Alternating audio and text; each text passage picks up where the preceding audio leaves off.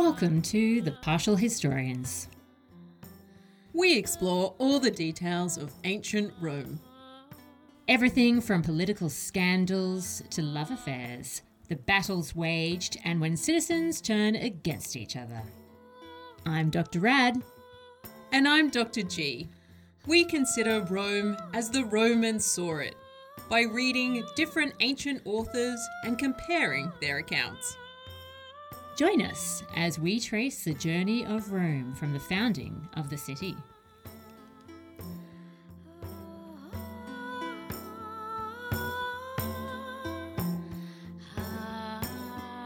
Welcome to a brand new episode of The Partial Historians. I am one of your hosts, Dr. Rad. And I am Dr. G. Welcome, Dr. G. I'm so excited to be back in this century with you. Woohoo! We're nearly at the end of the 5th century BCE. It's kind of incredible that we've made it so far.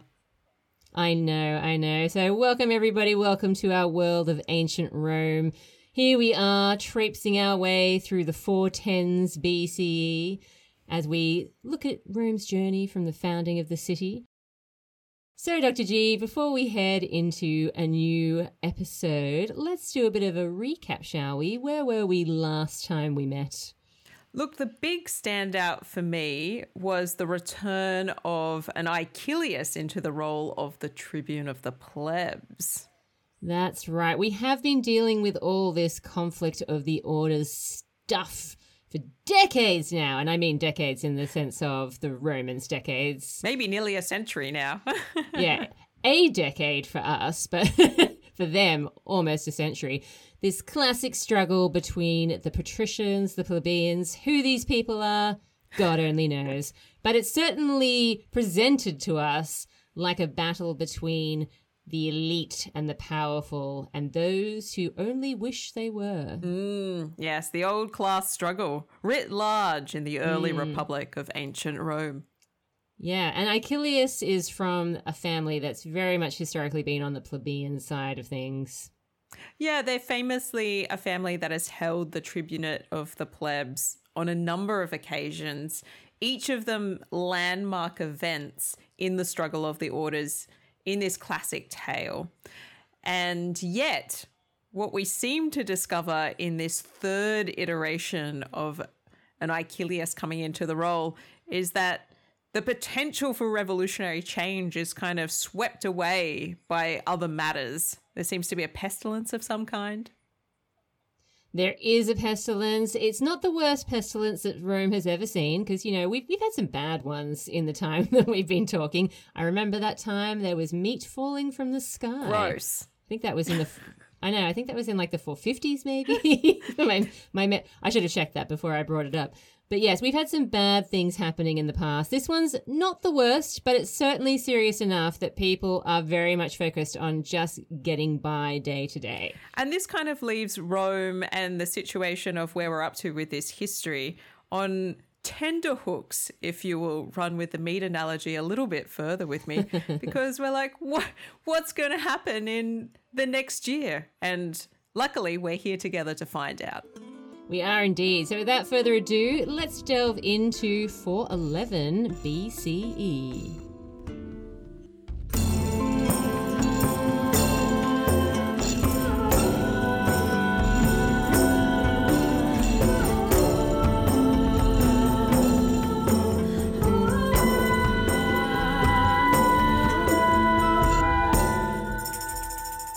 It is 411 BCE.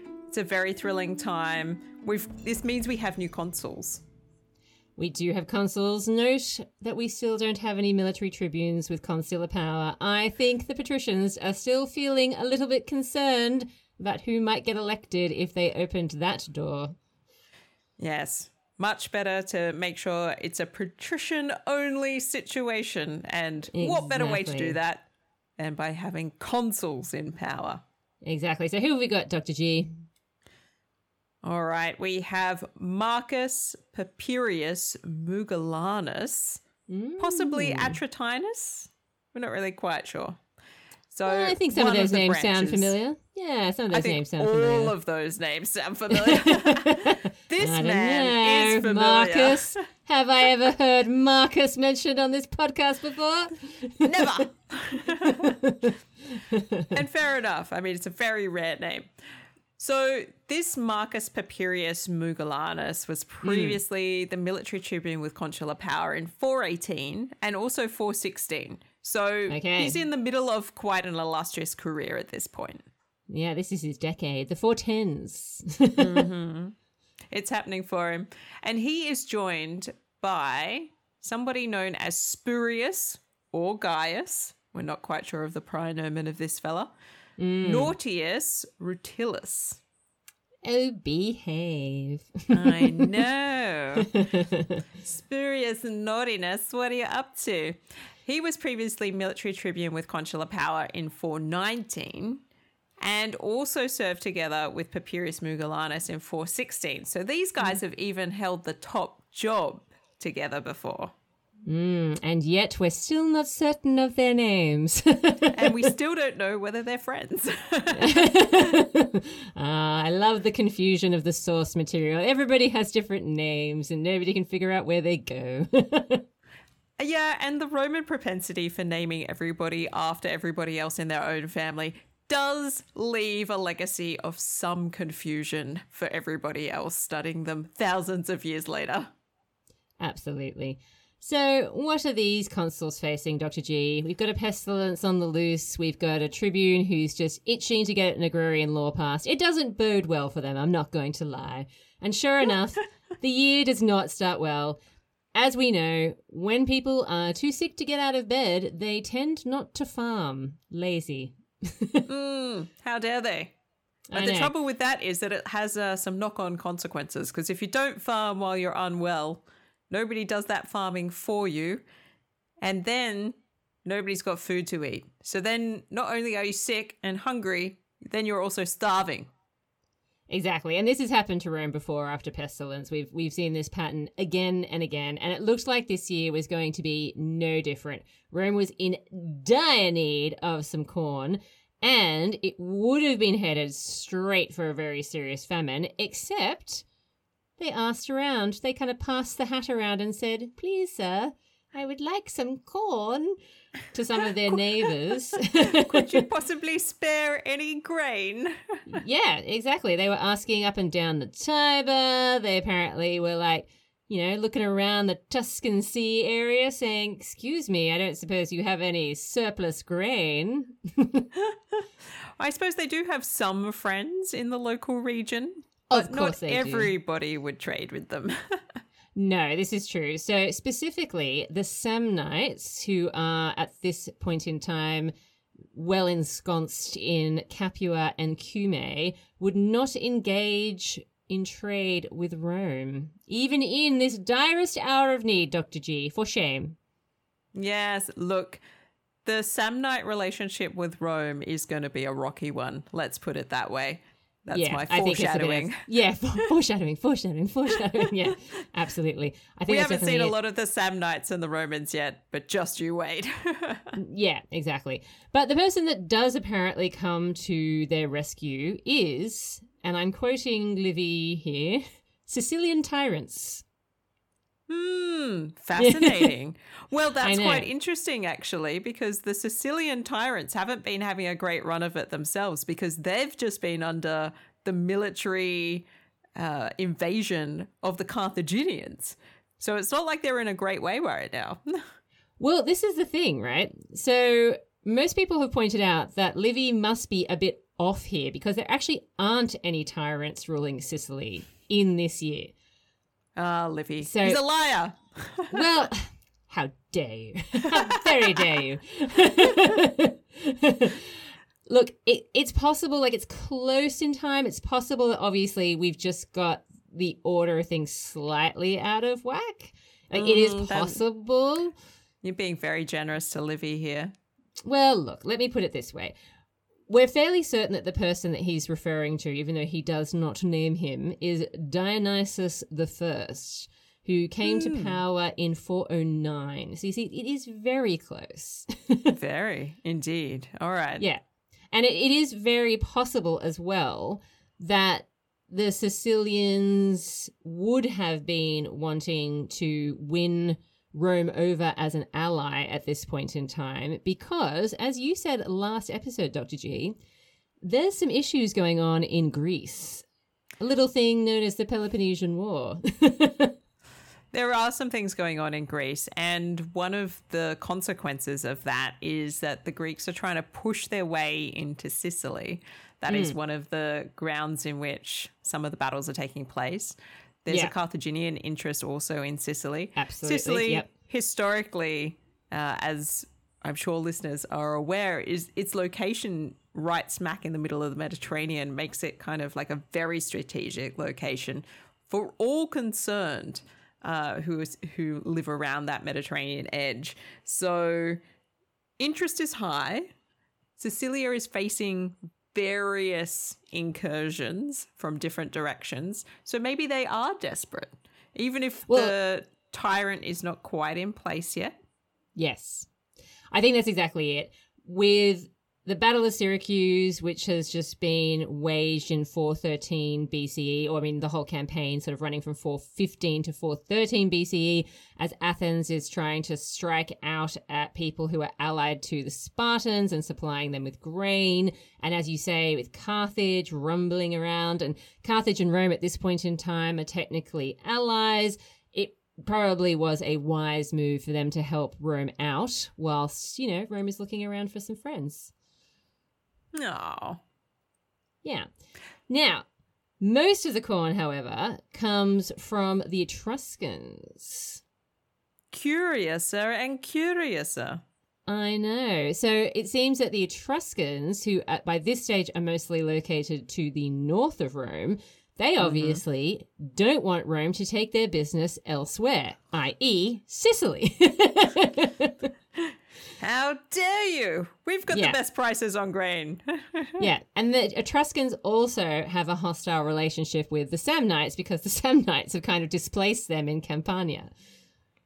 typical, typical. The local So- politics is starting to get messy around here. I know, and all over corn. Well, you got to eat. What can I say? Yeah. So that's kind of about all the detail that I have in that basically there was almost a very serious famine, but Rome managed to find some allies and managed to pull itself out of that, and the danger was averted. It does seem like there was a bit of a shortage of manpower following on the back of the pestilence. It mm-hmm. seems like the consuls need to bring in extra people to help them with things like embassies because they just don't have enough people who are available to help them out with the day-to-day administration. But that's kind of it. So 411 is a very quiet year but don't you worry. We're about to enter 410 and we're about to get some serious developments happening. Well, before we enter into 410, just to give you a sense of just how thin on the ground my source material is currently. you're So, joking di- you don't have any I- source material I know I've been chatting about Sicily for like 10 minutes now, but I know nothing. um, so in 411, the Fasti Capitolini is missing. So that's our Yes. big list of consuls and Which high level ex- magistrates. yeah which explains why we have all the issues with the names yeah Well, yeah, well, it explains some of it for sure. yeah And then I have Diodorus Siculus, who we've talked about uh, quite useless, often yep. recently. yeah I wouldn't say he's useless, but he, he comes and goes in terms of he accuracy. does he does yeah. And when nobody else is around, he gets to be very accurate because he's the only one who's got the names. this is true. This is true. Who's going to contradict So- him? that that may or may not mean that he's correct, um, but nevertheless, so he has Marcus Papirius and Spurius Nautius listed. Now there is the ongoing date discrepancy that happens with Diodorus Siculus because Right. he always tells us the consuls in the same sentence as he tells us who's the current eponymous archon in Athens right. and this is always out by a couple of years. So by Diodorus's reckoning, we're in about 408 to 407. Well, there you go. There are tyrants in Sicily, and Livy wasn't lying. if Livy is following uh, the same sorts of source material that Diodorus is following, then yes, um, he's in, he's on the right track. And the other source that I ended up going to for this, and this is again testament to the thinness of my source material, is I went to Cassiodorus. Wow. Okay. I don't think we've mentioned him at all ever before on this podcast. Look, I could have gone to him before now, but there was no need in some respects. And Yes. things were so desperate for me that I decided that maybe Cassiodorus could help me. now, who is Cassiodorus? I'm glad you've asked. Mm. His full name is Flavius Magnus Aurelius Cassiodorus Senator. Now, Senator is not a title, it's part of his name. Yeah. He is living in the late 5th century and doing most of his writing in the 6th century CE.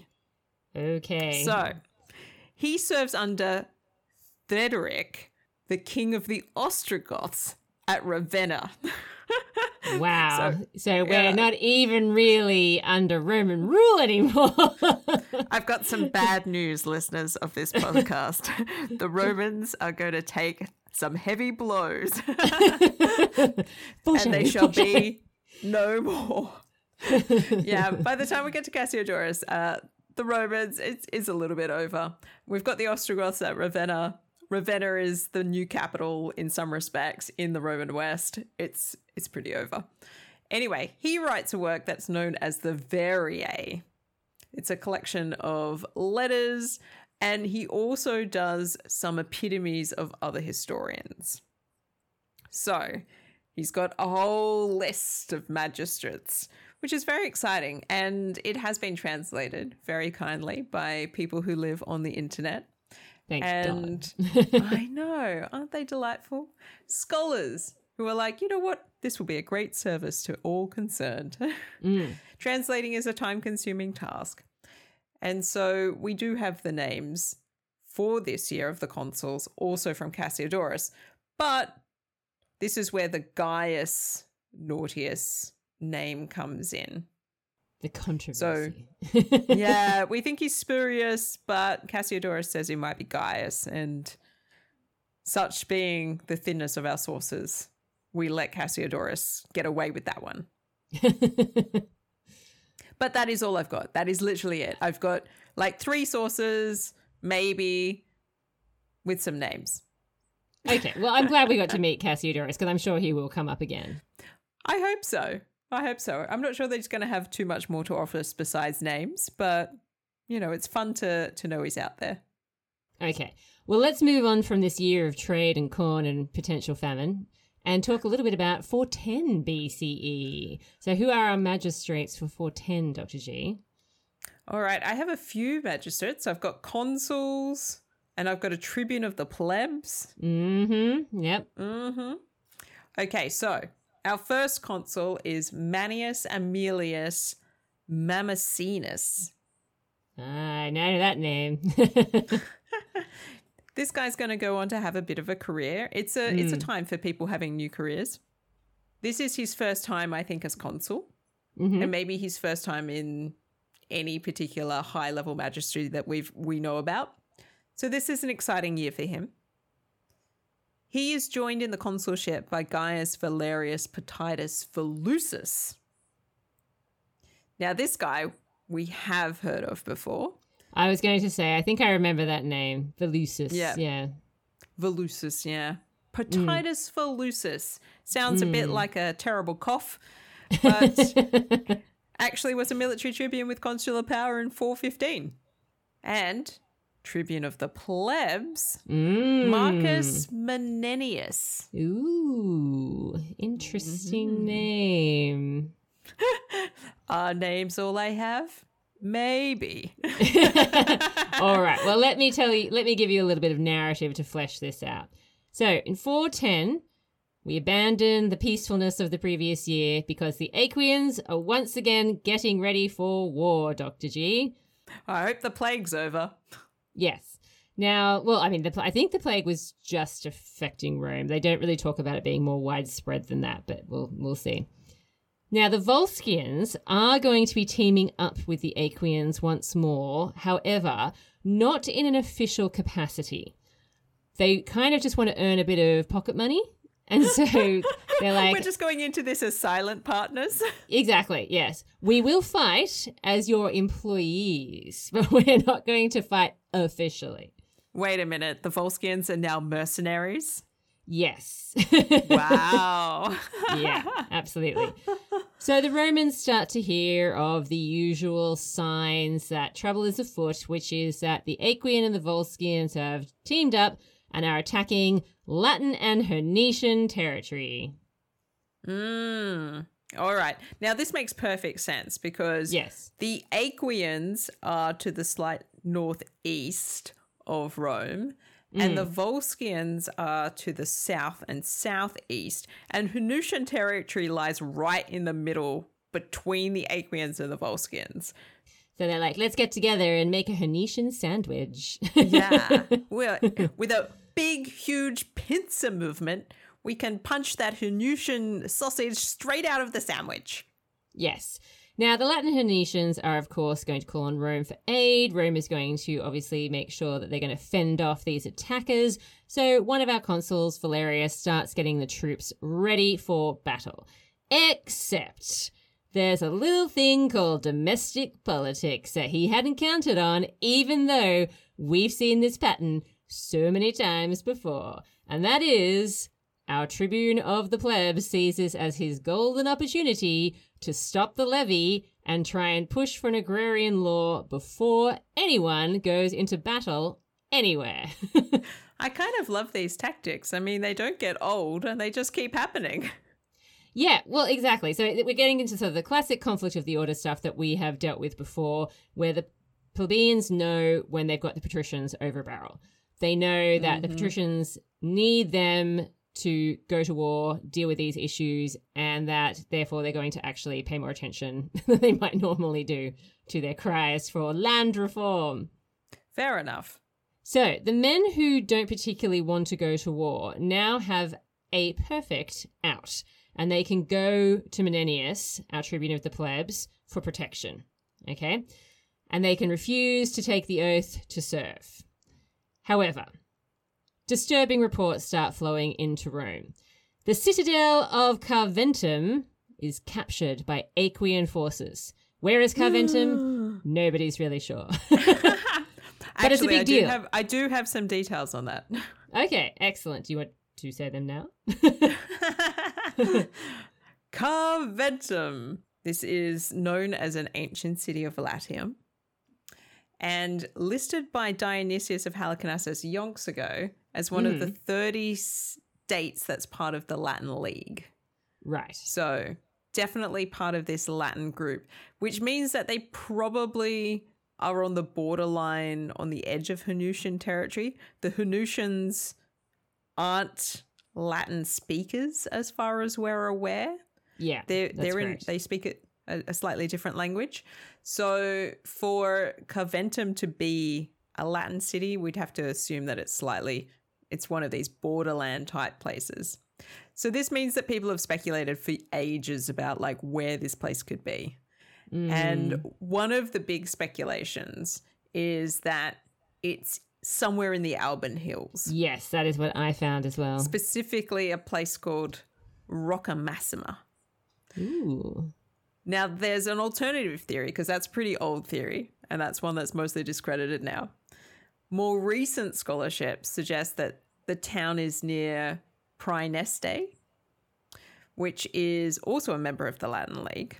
And if mm-hmm. you you can still see it on maps today, and it's basically due east of Rome, and the Alban Hills are kind of in the middle between them. So once you get past the Alban Hills, after you still go east, you hit Praeneste, and they think that this town of Carventum might be there, and the citadel is obviously inside it somewhere. We haven't found any trace to prove any of that, but that's kind of the gist. Well, there you go. That all makes sense to me, but Regardless of where this place is, the fact that it has been captured by the Aequians whilst the Romans are bickering amongst themselves is highly embarrassing. the It patricians are not happy. Yeah. the patricians are really not happy and they decide, you know what?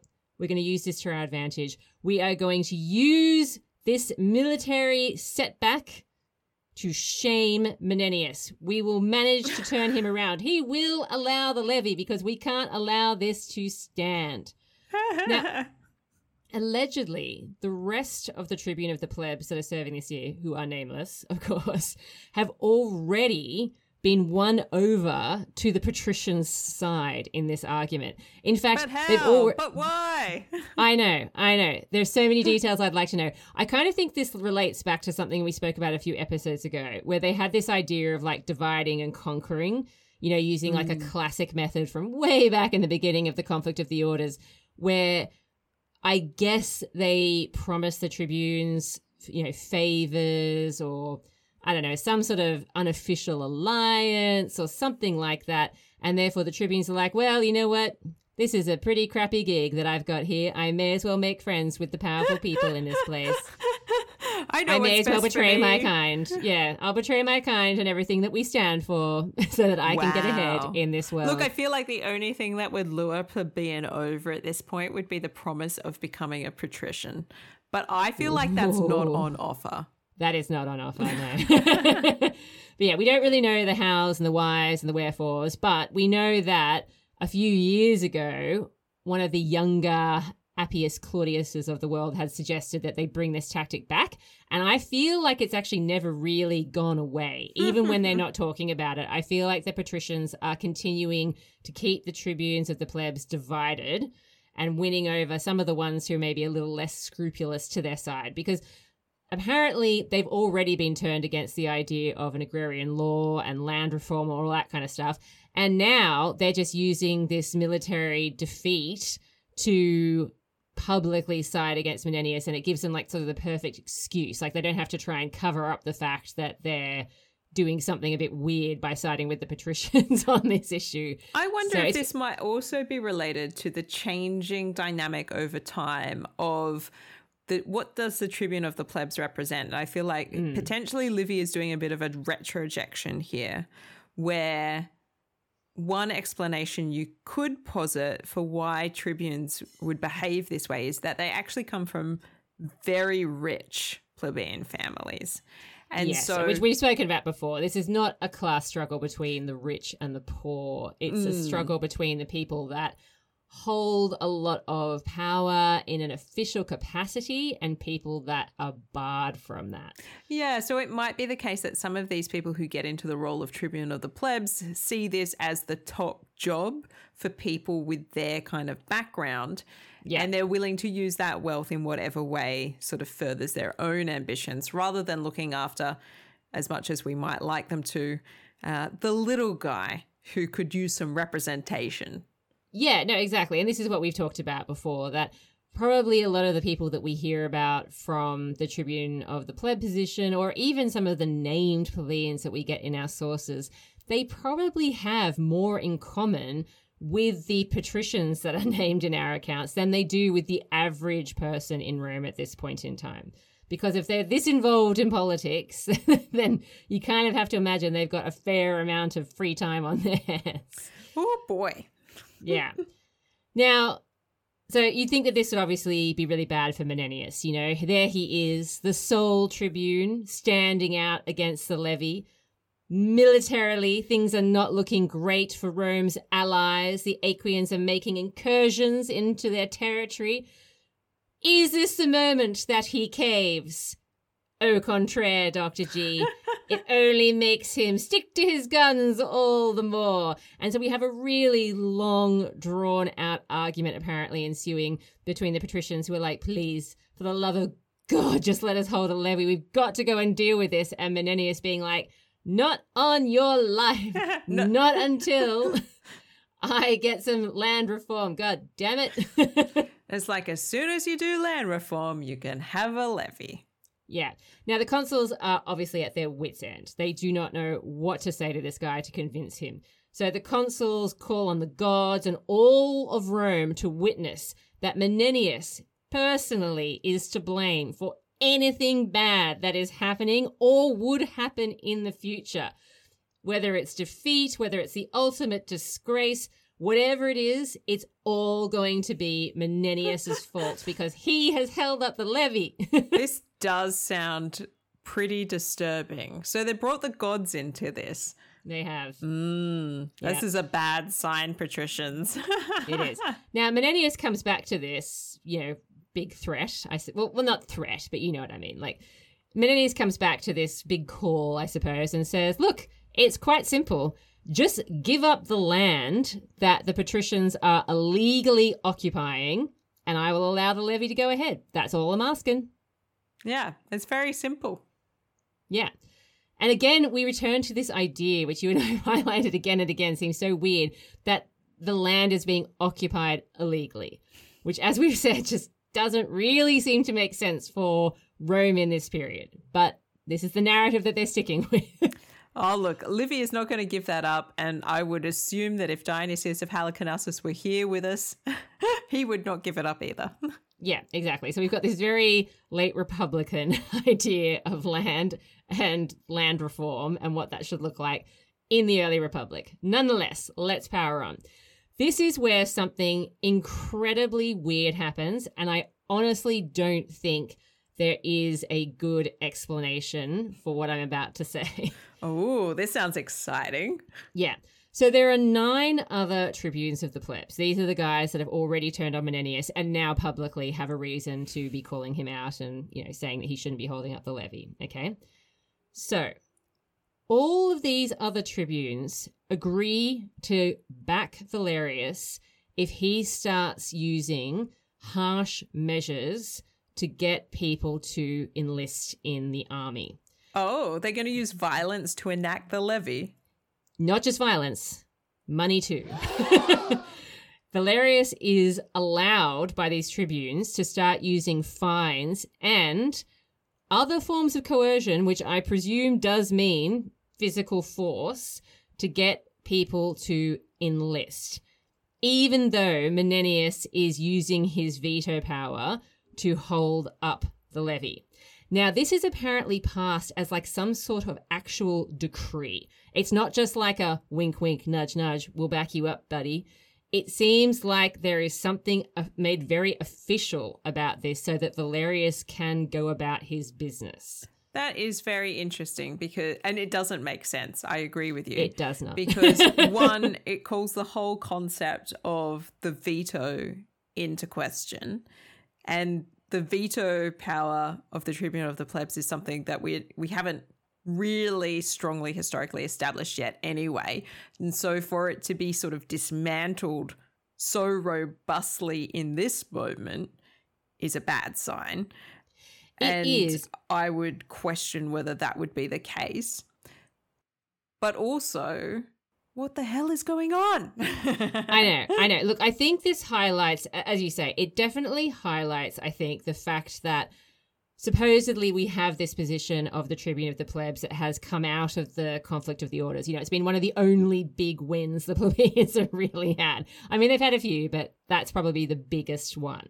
However, you and I have also talked about the fact that we're not really sure if any of the Roman magistracies actually exist. Are there consuls? Are there? I don't know.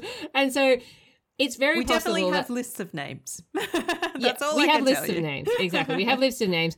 But as we've talked about before, you and I very much run with this theory that actually it's probably a lot more ad hoc and, you know, clan based power, you know, at this point in time rather than having these very structured systems in place. It's pretty clear So- that Rome is working out its systems of governance, and Definitely. we're we're just on the cusp of hitting one century of the Republic.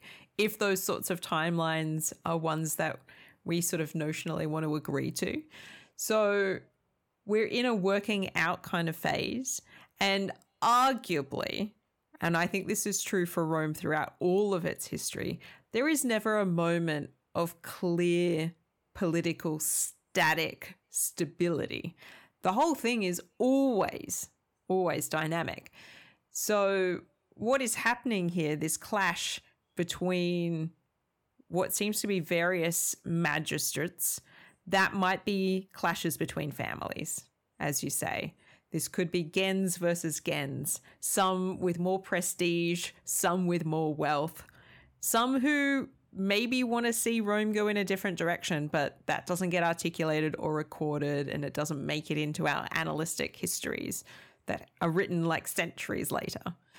Yeah, exactly. And as we've talked about last episode, this is a period where Rome does seem to be militarily getting back into its game. You know, we do have some expansion happening, like nothing too crazy. It's not like they're like capturing Greece, but we are definitely seeing a slightly different direction for Rome than we have seen for some time. And it seems like the dark cloud that had kind of settled over the latter half of this century is starting to lift and allow for, you know, more of these kinds of moves on Rome's behalf. But certainly, I think it does, it definitely highlights once again this idea that the Tribune of the Plebs has like fully, is fully formed and we know exactly what the Tribune of the Pleb can and cannot do. Uh, I think that this highlights that that's not the case at all.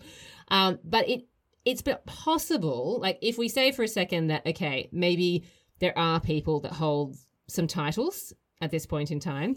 Maybe one of those titles is Tribune of the Plebs. Let's run with that for a moment. If we go along with this idea that they maybe have some sort of veto power, that they are invested in some sort of sacrosanctity, what this incident might be highlighting is that that isn't really worth a lot if your colleagues aren't willing to back you up. Yeah. Because yeah. It, we're, we're talking about at this point in time, and, and we talked about this when I think the Tribunes very first came about. Literally, the idea is that that Tribune would physically be there to offer protection if someone was in need. Usually, when we were talking about it originally in this sense, I think we were talking about, you know, being dragged off into debt bondage or something like that. But the idea was the Tribune would be there to physically offer you his protection. And if he wasn't physically there, you may not get that protection. And I, I think you can kind of see that potentially in this instance as well, in that it's all very well and good for Menenius to say, you shall not pass. But it doesn't really mean a lot if people aren't willing to you know, go along with it and back him up and that sort of thing. And he can't be everywhere at once. Yeah, that's that is part of the problem. That if he is going to, if he does indeed have a body which is considered sacrosanct while he is in this role, to allow him to do that physical kind of protection, he does have to be somewhere really obvious and have everybody who needs his help run to him so he can then attempt to run a circle around them of protection. you know, this exactly. would be the only way that it would work. Yeah, uh, he might have people coming to his house. He might be able to save one or two, maybe 10 people.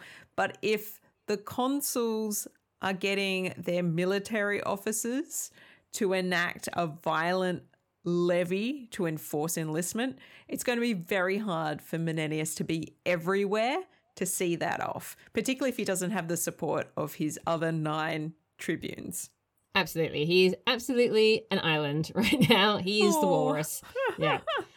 now, the consul Valerius, of course, now that he is backed by this power that's been given to him by the other tribunes, it seems, he starts dragging people who are refusing to enlist in front of him and making such a spectacle of this that everyone else gets really intimidated and is too scared not to enlist. So the, the tactic works perfectly. Sounds about right. Sounds very patrician, I have to it say. It does. So, as a result, the Romans are finally able to send an army marching off to this citadel that has been captured, Carventum, wherever that is. east. Now, let's say east. yeah, to the east. Okay. Now, with everything that's happened, there isn't a lot of love happening in this military body, Dr. G. Are you telling me morale is low?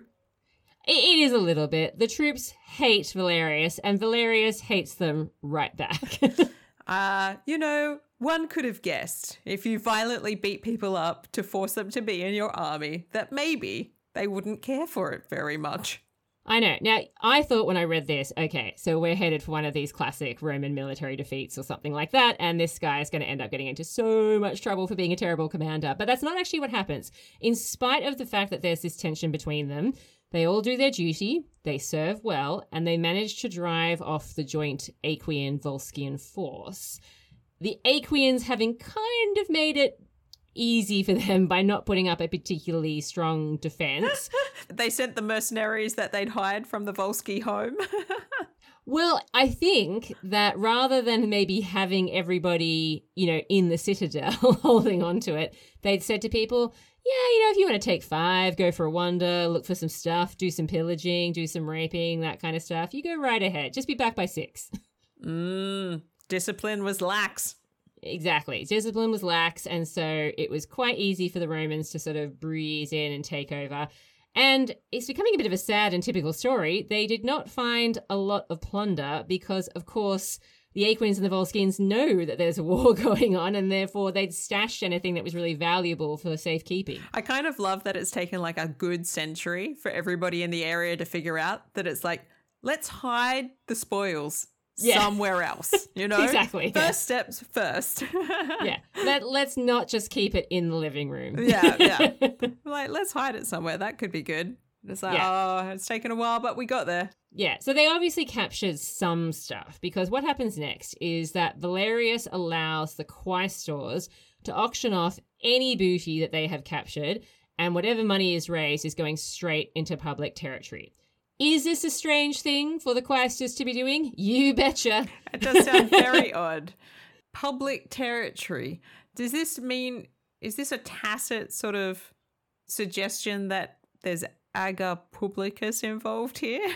Look, it, I think it's more the fact that that kind of a job would usually fall to an urban praetor, so someone who's located in the city of Rome. They might potentially be involved in something like that. But if we're talking about military quaestors here, which I think is what is meant to be happening, that is not usually part of their role. Uh, it, it, just again, it just doesn't seem right. It seems anachronistic. Uh, it does. I would shock, say that you know? that maybe yeah. what's happening here is that the writers potentially Livy is thinking about the quaestorship in its much later form. Exactly. Where it does exactly. become this kind of the financial attache yes. of, of the military commander.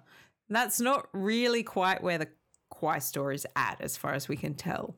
At yeah, no, exactly. Yeah, at this point in time, it doesn't really make sense if we are reading this the way it's being presented. And so this is obviously meant to be a big public statement to the army you're not going to get a cut of anything that we capture until you are obedient. So stop your whinging, stop your whining, or no more spoils for you. oh, man. yeah. Now, this, of course, Uh, does not endear Valerius to his men. well, there's a surprise. yeah. And because most of the people who are serving as your regular rank and file soldiers are plebeians, they, of course, let other plebeians know that they are unhappy, and the mood spreads. now, Valerius is granted an ovation, an oh. ovatio. Yeah. Fancy. I know. It doesn't seem like that big a deal, to be honest. It seems kind of like he just waltzed into this place been I was gonna left say, open. Seems like yeah. it wasn't hard to take back this citadel, so is it really deserving of an ovatio? But I guess it's desperate times, and Rome hasn't had heaps of military success for a few years until the last haven't. couple. So yeah, exactly. maybe they're excited and their standards are low. well, yeah, and also, I mean, you know, he's also from, I guess, one of those families like the Valeria. Like we've talked about them a lot. They're pretty prestigious. You they know. are very prestigious. They're pretty powerful. I'm sure they know who's back to scratch, if you know what I mean. But anyway, so Valerius rocks up for this Ovatio. Not quite a triumph, but still, you know, Rome going, well done and finds that Rome is not actually saying, well done. Instead, he's being pelted with abuse. Oh, okay. So he's so he's been awarded the ovation by the Senate, presumably. It, look, it doesn't actually say, but I mean, you would presume so. Yeah, I would presume so. I think it's kind yes. of that sort of suggestion would come through. Like you, you don't get to just have an ovatio; it No. gets granted No, to you in some way. But Yeah. if the general urban population is not into that, I can see how a walking procession through the city in a very uh, slow and deliberate, supposedly celebratory way could be great fodder for your rotten vegetables. exactly. So he starts getting abuse, and that's not really what your is meant to be about. It's meant to be a special moment. And everyone's catcalling him. And then, interestingly, praise starts to be showered on Menenius.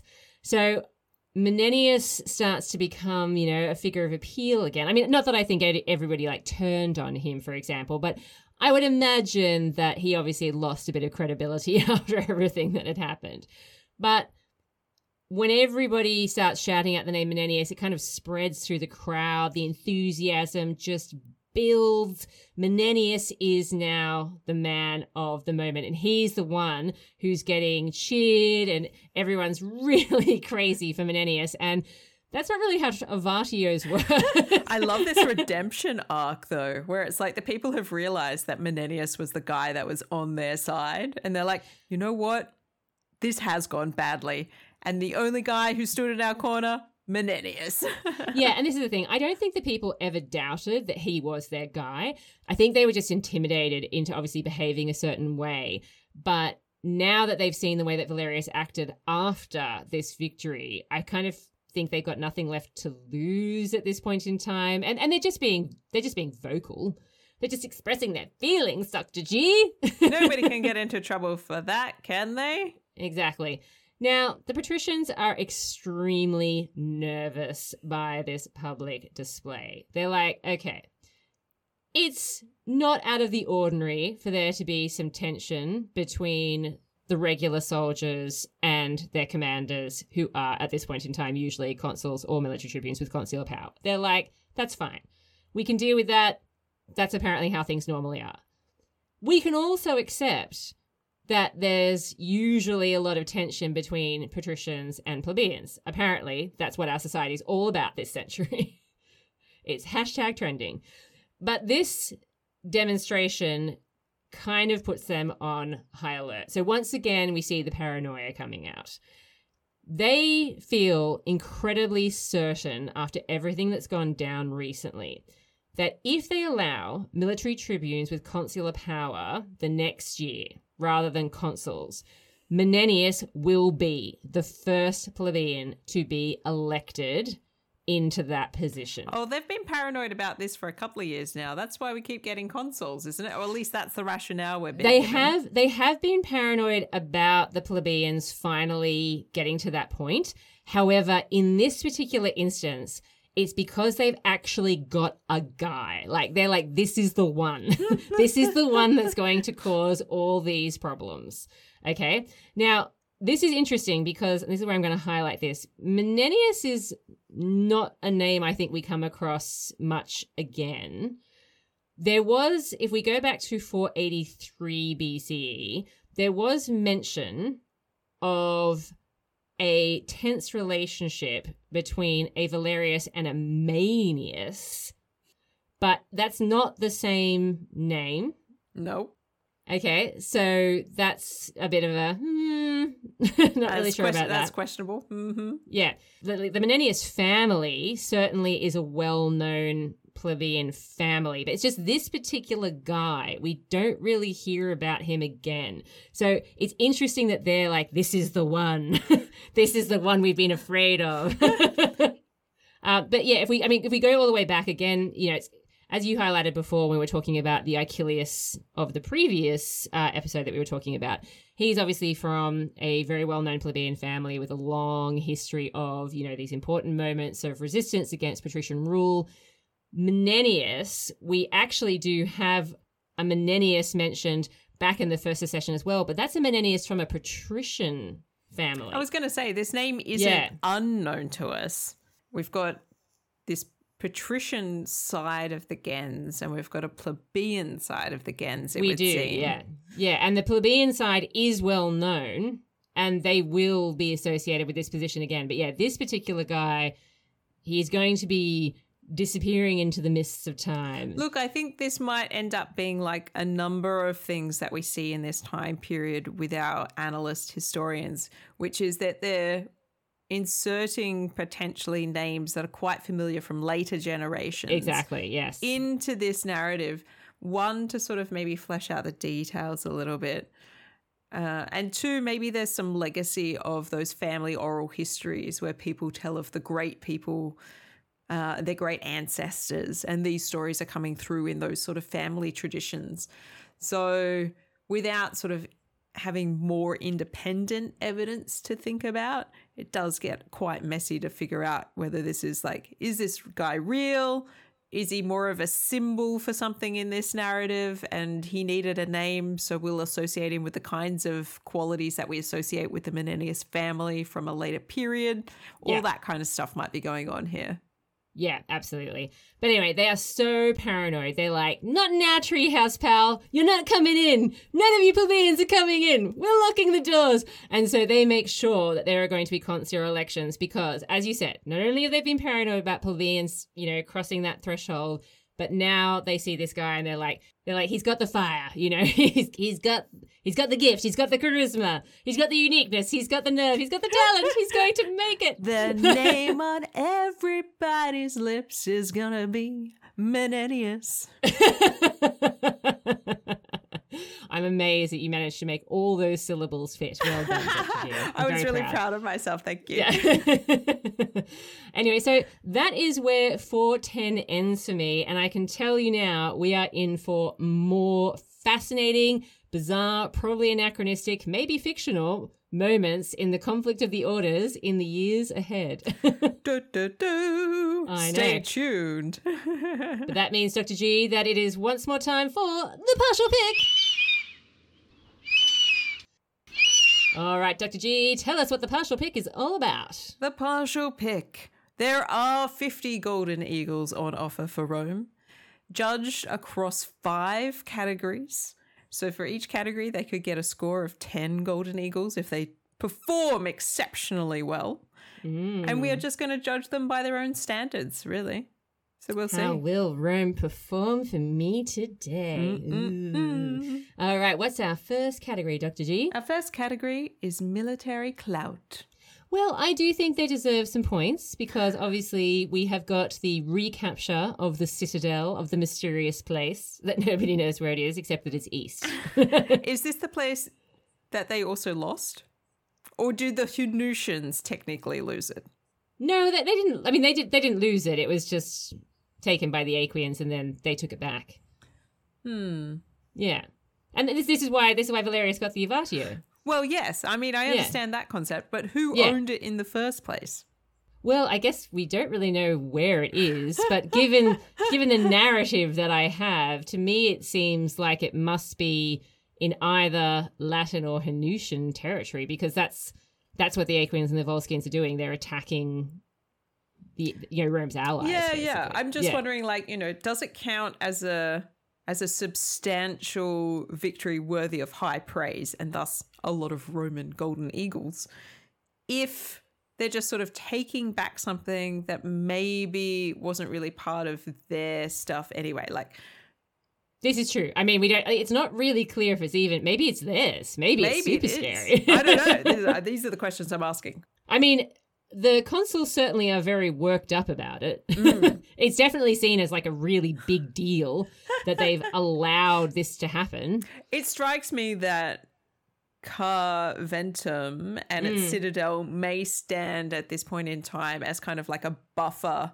for Rome on the edge of its on the edge of Latin territory. This Yeah, is just a possibly. guess. And and so it's maybe strategically important and that's potentially why they're so invested in making sure that they retake it. Oh yeah, I mean it, it's obviously a huge deal. It's not like they're like, eh, what's one citadel? Like, Citadel here, citadel there, whatever. Yeah, yeah, they definitely can't allow it to happen. So I think it's. I mean, I, I don't know. I, I guess I see it as a.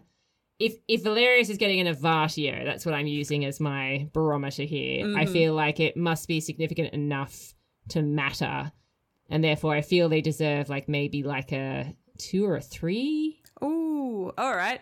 I was going to give them like a four or a five, and I was like, look, Vertios are hard work, but I, I you know, Let's say a three. I think a three because, as you say, I don't think it's that big a deal because it was taken by the Aequians, so the Romans just got it back again. It's not like it's new territory. Mm-mm. Yeah. All right. Although, I mean, again, we don't really know if it's theirs or someone else's, but Ah, the vagaries of history. I know. All right, so we got three. All right, what's our next category? Our second category is diplomacy. Okay. I don't think so. Although I suppose if we go back to 411, sorry, I'm forgetting 411 because it was a bit of a blah year. There is obviously the whole issue with, you know, securing grain, which they do very nicely. They don't steal it, they buy it. Well, that's true. They make friends Yeah. with the Sicilians. they do.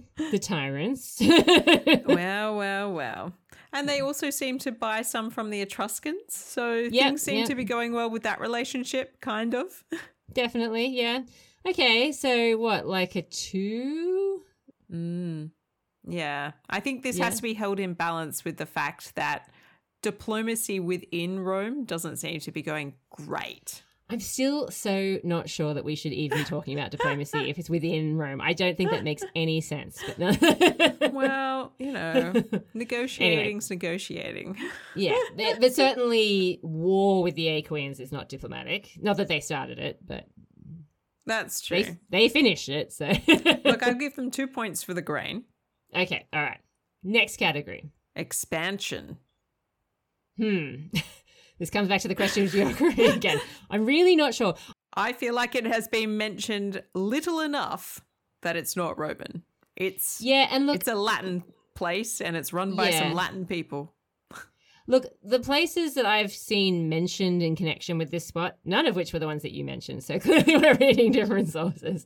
It doesn't seem like this site is actually that far away from Rome, but it's certainly not within Rome right now. Yeah. Yeah. So it's close. I mean, maybe like Tusculan distance. Mm. But Tusculum isn't Rome either. So, you know, That's what I mean. Yeah, it's it's not far from Rome. Yeah. In, but all of these places speaking. are kind of running themselves. So Yeah, I think this is not so much expansion. Hmm. Or maybe it As, like, protecting is if they hold on to it. Well, they do. I mean, at this point in time, they're holding it, and we have to judge them on what we've got for this year. At this point in time, they've held it. All right, let's give them two. Okay. I feel guilty because I know something about what happens in the future which might affect this, but I have to judge them on what we've just said. Uh, we can't talk about the future now. Uh, We can't. You made it explicitly clear that we could only judge the them. That's what I mean. That's what I mean. Like, I feel guilty because I know what's coming, but anyway, judging them based on this year, in this year, they hold it. Mhm. Wink. Foreshadowing. Yes, exactly. All right, next category. Virtus. I mean, Menenius is a bit of a stand up guy, but I don't think that you could call what he does Virtus per se. Yeah, I'm not sure that we have enough detail to be able to claim Virtus for him. No, no. He's a good tribune of the plebs. Hmm. Yeah. And Valerius is just a douchebag, so Sometimes that is Virtus, though. I know, I know, but not not not in the room, not in the Romans. Like he's he's a douchebag by like a lot of people's standards, not just ours. All right, so I think that's a zero. Ooh. Yeah. All right, the final category is the citizen score. well, I mean, I feel like it's positive that they don't starve to death.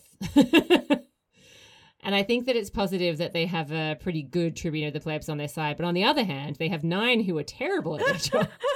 yeah, the counterbalance isn't great there. yeah. But on the other hand, it seems like the war's not too long. Doesn't seem like many people die. And then they have the guts to stand up to the patricians, specifically Valerius, when they get back. They do get to throw some rotten fruit, so that's always Yeah. fun. That's got. I feel like that's got to count for something. I don't think that makes up for the trauma of being beaten up to be in the army in the first place, but it certainly helps. Look, I don't know that that many people were actually beaten up. I think that a few people were, and everyone else was like, "Okay, I don't want that to happen to me." Be like, ooh. yeah. All right. I'd say on average, then, we're probably looking Mhm. at maybe a three. Okay. All right. Well, that's good, Dr. G, because that means that all my fingers are accounted for. We've got 10 golden eagles for Rome for the joint years 411 and 410 BCE. Now, look, that is a whole golden eagle up on the previous two years. So it is an improvement. They're, is they're an definitely improvement. making ground.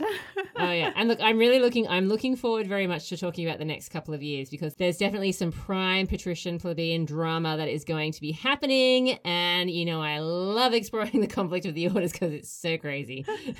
well, I look forward to seeing what turns up in my research. Maybe I have some sources, and discussing more about the struggle of the orders with you soon. Indeed.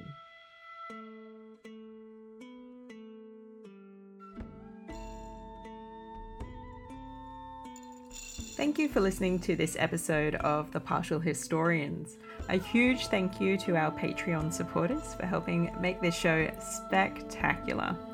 If you enjoyed the show, there's a few ways that you can show your support. You can write a review wherever you listen in to help spread the word.